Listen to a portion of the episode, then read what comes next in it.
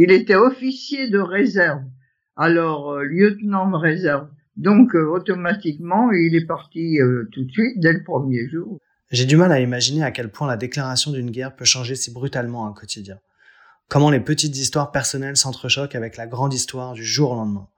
J'ai mille questions à leur poser sur cette période, à commencer par comment ils ont appris que la France entrait en guerre.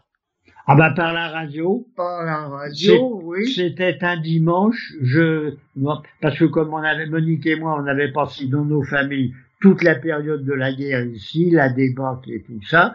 Et un dimanche, à l'heure du déjeuner, il y avait encore. Mais c'était pendant les vacances, juste oui, avant. Oui, ah, c'était à la fin des vacances, au début de septembre. Oui, la guerre a dû être déclarée le 2 ou le 3. Oui. Et à l'heure du repas, on nous a dit que, comme on avait un traité avec la Pologne, et que la Pologne, Hitler avait envahi la Pologne, où il y avait un- et que automatiquement la France allait rentrer en guerre, ainsi que l'Angleterre, à cause du fameux traité. Et puis, bon, euh, après, euh, ils ont commencé la mobilisation. Tous les jours, il y avait les, les euh, qui partaient, ceux qui étaient mobilisables le premier jour, deuxième jour, troisième jour. Et puis on allait les voir partir. C'était le petit train qui nous emmenait. Mhm. Et puis la guerre a démarré comme ça. Et puis après, ça a piétiné. Euh, Il n'y a pas eu d'attaque euh, très marquée. Alors quand ils sont passés par la Belgique et qu'ils ont déferlé et que l'armée française est allée de la frontière belge aux Pyrénées en 15 jours, euh, ça n'a pas été à la gloire de l'état-major français. Hein. Euh, alors là, ça a été la débâcle complète Voilà. la France coupée en deux. Nous, on n'était pas à Paris tous les deux, mais euh, nos parents à Paris ont, ont bien vu. euh, ils voyaient les- au début les gens du Nord, toutes les villes frontalières avec Mhm. la Belgique, euh, les, les- les camions qui arrivaient chargés de gens, disaient oh, ce sont des gens qui arrivent de, de Saint-Quentin, de là-haut. Puis après, ça a descendu un petit peu. Après, c'était des gens qui étaient de Reims. Et puis après, ça continuait à descendre. Puis ils voyaient passer des gens. Et puis après, à un moment, bah, il a fallu que même les Parisiens, ils montent dans des camions et certains foutent le camp. Parce que petit à petit, ils ont vu ça se rapprocher. Et je vois mes parents, mettons, ils étaient, ils devaient partir sur un camion. Hein, ils sont arrivés, le camion était complet. Ils sont revenus à la maison. Et puis après, bah, les Allemands sont arrivés. Ça, fait- Ah, ben oui, il combien devait de temps. partir, ça savais pas. Mais ils devaient partir. Ah Puis il y avait plus de place sur le camion et mon père disait, heureusement il y avait plus de place, on serait rendu à, à Montauban, je sais pas où, on Ah aurait eu oui. bonne mine, évidemment. Ça a été une sacrée débandade, hein. Hmm. Quand on parce que la moitié de la France était repliée là-bas, hein, était Ah. repliée derrière la Loire. Alors après, ils ont fait la ligne de démarcation, et ça, il y Ouais. avait la partie nord de la France jusqu'à la Loire qui était occupée par les Allemands, et en dessous, c'était la zone libre. Oui, c'est ça, oui. Mais elle n'a pas été libre longtemps. Un jour, ils, ont, ils sont rentrés là-dedans. Mais donc Et- Musillac était occupé? Alors, Musillac a été occupé là, euh, à, à- à partir du moment où ils sont tout, euh, tout l'hiver. Attends, Oui. non, après la débâcle. Les Allemands sont arrivés ici à la mi-juin. Ah. Oh, oui. Et pourtant, l'hiver, je les revois l'hiver ici. C'était peut-être Ah. l'hiver d'après? Non, je confonds. Non, non, non. Les Allemands étaient là en 40. Les Allemands étaient, il y avait les commandantures partout, il y avait Mais la- la guerre a été déclarée en 39. Oui, d'accord, mais c'était c'était encore la guerre. Ils, Oui. se protégeaient. Après, ils ont construit avec l'organisation TOT, ils ont construit tous les les, les blocos, Ah oui. tous les blocos. Les Allemands étaient là pendant la guerre et ils sont partis quand les Américains sont Ah arrivés ben oui. et ils se sont repliés à la poche de Saint-Nazaire. Il n'y avait pas une poche aussi à l'Orient par là? Oui, oui. Si, si, si, mais les Allemands étaient là. Même chez toutes mes tantes, ils logeaient tous un officier Ah, allemand. Ils étaient obligés d'avoir les officiers allemands. Ah ouais. Donc les les les donc et- mais vous vous étiez à Musillac pendant toute la guerre ou vous étiez à Paris? On a été, pendant toute la guerre, on est arrivé ici en vacances pour le, les vacances 39 Oui. et on est reparti un an après, Ah oui. une fois que ça se restabilisait, que les, les, les lycées avaient repris. Oui, oui. Et on est, re- on est resté en gros, enfin moi un peu plus longtemps, je suis resté pour aller à un mariage à Groix. Euh, mais disons que moi j'ai passé les vacances 39, les vacances 40, et je suis reparti au mois d'octobre, euh, de, donc 40. Oui. 40. Mais est-ce que vous le sentiez venir ou pas le, la guerre? Est-ce que vous, est-ce que les informations euh, disaient genre bah Hitler a envahi euh, tel coin, ça, ça, commence à ça commence à chauffer ou est-ce que ça a été une surprise? Bah tu sais ce qui s'est passé, euh, c'est que tu avais à l'époque le premier ministre français, c'était pas Daladier, Daladier, oui. qui était allé avec le ministre des Affaires étrangères en Allemagne Hmm. pour et et c'était en 38 ça. Ah oui. C'était en 38. Et quand ils sont revenus, on, on avait l'impression qu'il y avait un certain apaisement. Mais Daladier et le ministre des Affaires euh, étrangères anglais, euh, Daladier, quand il est descendu de l'avion pour revenir à Paris après cet entretien euh, dont on nous avait laissé entendre qu'il y avait de la détente, et quand il était, il y a tous les gens qui étaient sur l'aéroport qui étaient en train de l'applaudir et de le saluer. Et il aurait lâché cette phrase-là, lui voyant que ça ne s'arrangeait pas du tout, et il m'applaudit ces cons-là. Parce que lui, lui avait très bien senti, très bien senti que de toute façon, les Allemands étaient déterminés et qu'ils allaient nous voler dans les plumes un jour ou l'autre. Hmm. Ah oui. Mais sinon, pour dans l'opinion publique, euh, euh, c'était pas c'était pas quelque chose qui nous travaillait avant 39, Ah avant oui. Que Ah la oui, Pologne oui. soit envahie. Ouais, Euh, en France, il n'y avait pas comme ça, euh, on n'avait pas dans la tête euh, Une appréhension. une Ouais. appréhension et Ouais. sentir que ça. Mais c'est quand Hitler est rentré en Pologne, Ah alors hop, là c'est parti, début septembre 39. On disait toujours euh, euh, les Allemands remplacent le beurre par des canons. Alors on disait ça en rigolant, mais on s'en est aperçu après. Hein. On est aperçu. Moi j'ai un souvenir. Au début de la guerre, mon oncle était secrétaire de mairie ici. Et un jour, c'était les dix premiers jours de la guerre. Il revient déjeuner, il nous dit on va avoir euh, la semaine prochaine la réquisition des chevaux. Les cultivateurs ont été convoqués, il y en avait plein à la grande place à Musillac, Ah oui. ils arrivaient avec leur cheval et les chevaux étaient réquisitionnés pour tirer les canons de 75 et les petits caissons derrière où ils avaient les réserves de munitions. Ah. Eh bien, et comme certains cultivateurs venaient d'assez loin de Musillac, ils avaient eu le, le soir un bon logement. Et chez Tonton Eugène, on avait deux cultivateurs Ah bon? Ah oui, à dormir la nuit. Eh ben, il y en a un pendant le repas, il n'a pas arrêté de pleurer parce qu'il avait perdu son cheval. Ah. Alors nous, on avait réquisitionné les chevaux pour tirer les, les canons, et quand les Allemands sont arrivés, il n'y avait pas de chevaux à tirer les canons, tout ça c'était avec des petites camionnettes et tout ça, pas un cheval. Et c'est là où moi ça a été, euh, ça a basculé de voir comment nous, le- l'état-major, on était rendu à réquisitionner des chevaux alors que les autres étaient mécanisés des mots. Enfin, tu vois, c'est pour voir un peu le déséquilibre qu'il y avait entre le- et les Allemands, ils se passaient de beurre avoir des canons, seulement ça leur a fait gagner la guerre. Hein. Et s'il y avait, s'il y avait pas eu les Américains et la résistance des Anglais comme insulaires, ils ont été protégés, hein, et Churchill aussi qui s'est débrouillé, eh ben c'est c'est les Allemands qui gagnaient la guerre. Hein. La vie à Paris, ça ressemblait à quoi? C'était, est-ce que vous, Oh bah, vous, viviez on euh, normalement? de tout, hein. On manquait de tout. On avait des tickets pour acheter du pain, pour acheter de tout, hein. Euh, euh, vraiment, c'était une pénurie euh, complète. Ah, oui. On recevait des paquets de musillac. Ma grand-mère envoyait des paquets, les, les, les tantes, c'est pareil. Tes parents envoyaient des paquets aux tantes, euh, oui. Non, c'est le contraire, c'est les tantes qui envoyaient les paquets aux parents.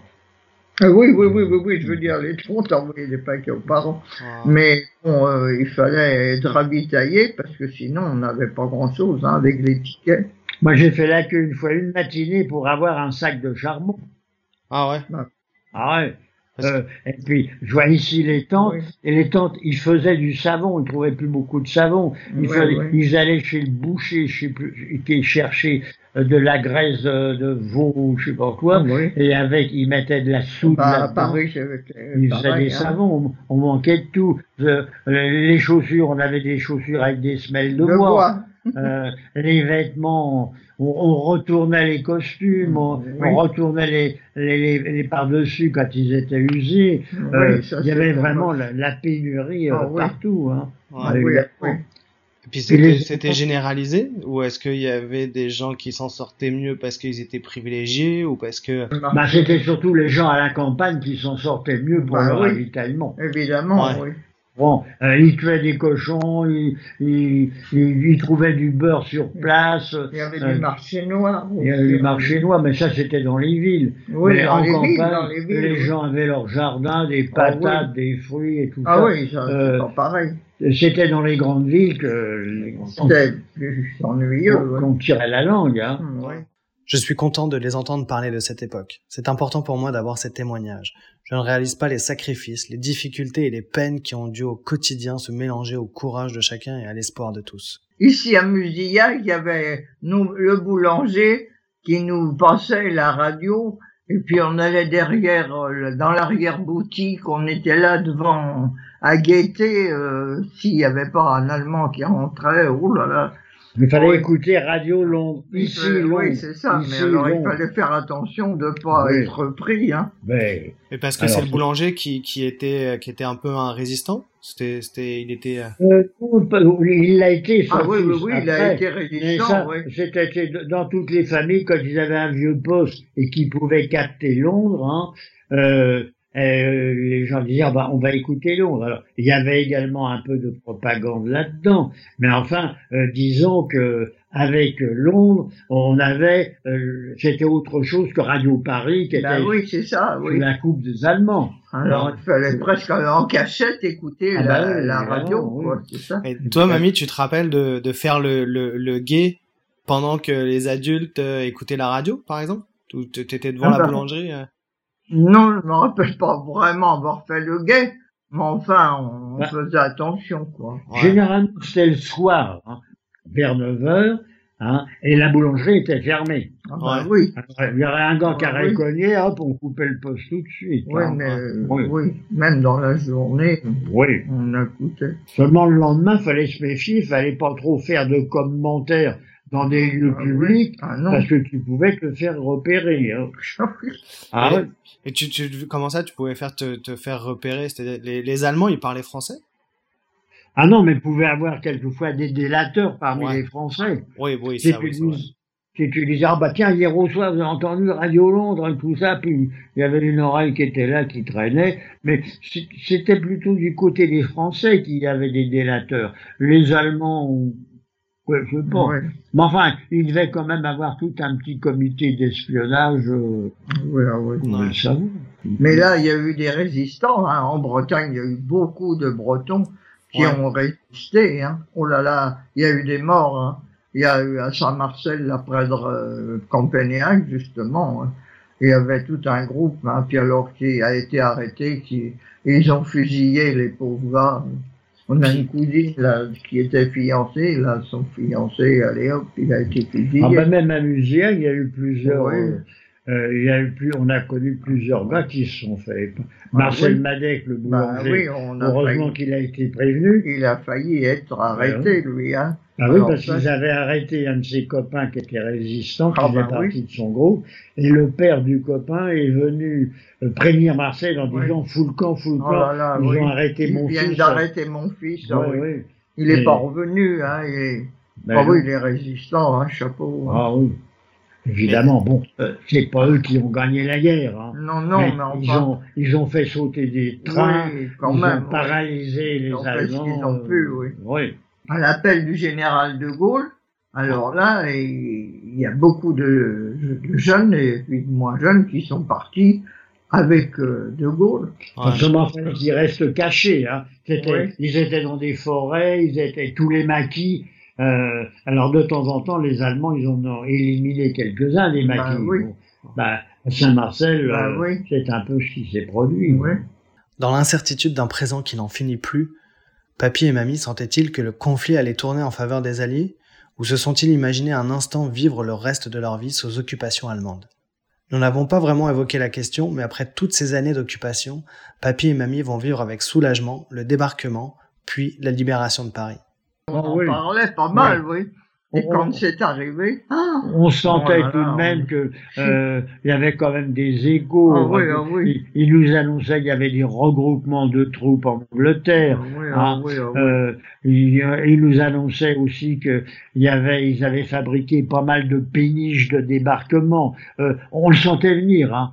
Puis on sentait les Allemands s'étaient un peu enlisés en Russie, Stalingrad et compagnie. Alors on sentait qu'il y avait un sacré fléchi- fléchissement de l'armée allemande qui Ouais. était sollicité sur plusieurs fronts. Après, Ah ouais. ils avaient ouvert un front en Italie. Ils avaient débarqué en Italie Ah bon? avant de débarquer oui. chez nous. Ah, oui. Hein. En Afrique du Nord aussi, il y avait eu des complications Ah, là-bas. ouais, ouais. on, on sentait quand même que euh, les Allemands arrivaient un peu à bout de souffle. hein, euh. Ouais. T'es capable de, de, de reconnaître si les bombardements étaient des bombardements anglais ou si c'était des bombardements américains Oui, parce que les Anglais venaient en rase-motte. Moi, je les ai vus au-dessus de chez Renault, quand on allait aux abris. Les Anglais venaient en rase-motte, tandis que les Américains, eux, il y avait un avion devant eux qui lâchait quatre fusées, qui étaient en principe dessous, c'était l'objectif à atteindre. Quatre fusées, et ils lâchaient de là-haut à 10 000 mètres toutes les bombes entre les quatre fusées, alors tu penses qu'ils en partaient à droite et à gauche. Hein. Ouais, ouais, ouais. Donc c'était un peu plus, euh, c'était plus aléatoire quoi, les bombardements Plus américains. aléatoire. Puis Oui. quand même, les Américains, quand ils ont avancé en Alsace, tout ça, hein, il y a des fois, sur certains villages, quand il y avait un retranchement, ils faisaient pas de cadeaux, ils détruisaient le patelin. Hein, euh, tu sais, ils, ils faisaient du nettoyage un peu rapide, hein, euh, Ouais. et pas toujours. Tandis que les Anglais, c'était plus organisé, plus, plus méthodique. Quoi. Ouais. Puis le, là vous, vous étiez à Paris à ce moment-là? Ah, la libération de Paris, c'était extraordinaire. Alors, les cloches ont sonné, les gens étaient aux fenêtres, ils chantaient la Marseillaise. Ah, moi, je me rappelle de la libération de Paris. Ouais. Par la, à Charles, ils étaient arrivés, l'armée Leclerc, par la rue Saint-Charles, et Mhm. ils étaient passés. Malheureusement, il y a eu un petit Français qui a été tué juste devant nos fenêtres à Paris. Parce que on était devant le métro aérien. Et là, le gars était caché, les, il y avait des, des Allemands qui étaient cachés dans la station de métro, la duplex. Oui. Alors, euh, quand ils sont arrivés, les, les petits gars, les Français de l'armée Leclerc, alors, ils ils sont décachés, ils sont mis à regarder, puis hop, ils ont tiré un petit soldat qui, quoi, ben, il y avait le, le, les fleurs là-bas, Ouais, et ouais, la on- plaque. Il y avait la plaque devant chez nous, hein, au métro, là, duplex. Quand l'armée Leclerc est arrivée, ils sont descendus par le côté ouest, par Seine, voilà, toute la banlieue ouest. Et le lendemain matin, il y a quelqu'un qui vient frapper à la porte chez nous, et puis qui nous dit, dites donc, les, les chars de l'armée Leclerc sont dans le bois de Saint-Cloud, c'est-à-dire dans le bas de Sèvres, à, un kilomètre de chez nous, et puis il nous dit, il y a- votre cousin, gentilhomme, qui est dans l'armée Leclerc, vous pouvez descendre le voir. Alors, c'était euh, gentil- euh, Eugène Gentilhomme. Jeune, oui. On est descendu, il nous a Mais c'est quelqu'un de seul qui, qui Ben, vous il, avait il dit il, ça a, il, a- il demandé à des civils, il dit, vous connaissez l'horloge, Ah, vous oui. connaissez les horlogers? Il dit, Yotin, oui, oui. Ben, il dit, je vais penser les prévenir. Ah, oui. Alors, mon cousin, il était là, mais il m'a dit, attention, hein, euh, on va partir dans Paris dans une demi-heure. Comme j'étais en vélo, je les ai suivis. J'ai suivi le, tous les, les tanks et tout ça, et ils, ils, ils ont stationné d'ailleurs pas trop loin de chez vous. Ah, oui. Hein.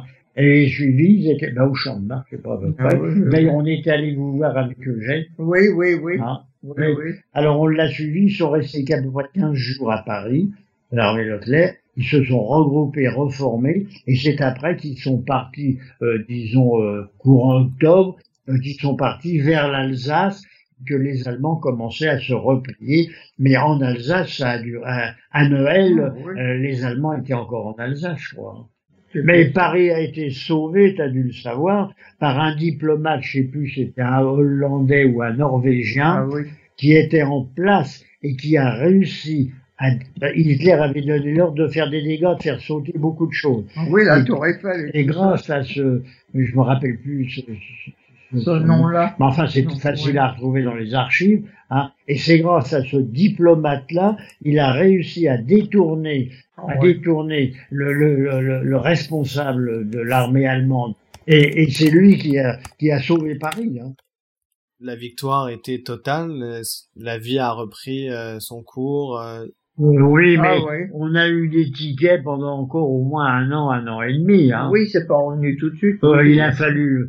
Et puis attention, il y avait une sacrée reconstruction. Saint-Nazaire était détruit. Ah bah tous les Lorient aussi. Lorient était détruit, surtout Saint-Nazaire et Lorient. Il y avait deux bases sous-marines. Hein.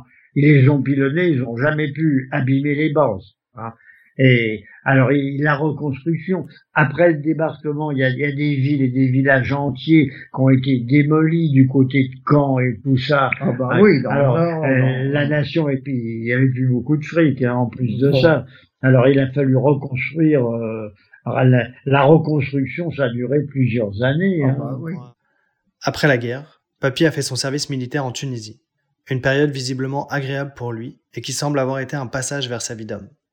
J'ai été en 46 le premier contingent qui a repris le service militaire après la guerre. C'est-à-dire ça, c'était en avril 46. J'ai été la première classe, enfin, ma classe a été la première à reprendre les habitudes d'avant la guerre, où les soldats, euh, tous les trois mois, il y avait un appel, et je suis parti donc euh, euh, avril-mai avril-mai 46. et je suis resté euh, euh, un an en Tunisie. Ah. Un an en Tunisie. Ça a été dur ou... Oh non, non, ça a été presque un voyage d'agrément. Hein, quand on voit ça là-bas, on n'a pas eu... Euh, les 400 derniers mois, derniers mois, je travaillais comme horloger on nous amenait des stocks de montres américaines, alors on nous en donnait 40 ou 50, et puis avec celle-là, fallait en sortir. On piquait les pièces sur les unes les autres, et puis on, euh, comment on appelle ça pour les, euh, quand on quand on dépouille une voiture, on l'a, on dit, je me rappelle plus, euh, on l'a pour la, pour la, enfin, à réparer les montres. Okay. Les, trois derniers mois. Alors, puis la Tunisie, c'était pas désagréable. Vous étiez où en Tunisie? Vous étiez au bord de la mer ou? J'étais à Tunis, à Bizerte, mais surtout à Tunis. Ok. je faisais partie du, du mat, ce qu'on appelait le régiment, le matériel, qui s'occupait de tout le matos et tout ça. Et, et dans une dans une caserne, tous les matins, euh, j'allais réparer mes tocantes, là, euh, tout machin. Mais on n'était pas épuisé le soir. Bah tant mieux, hein, si euh, tant mieux si ça a été plutôt agréable.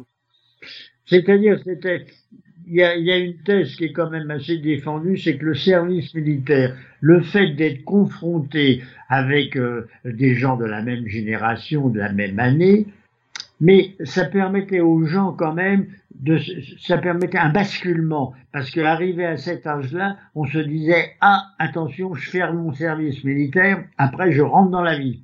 Ah.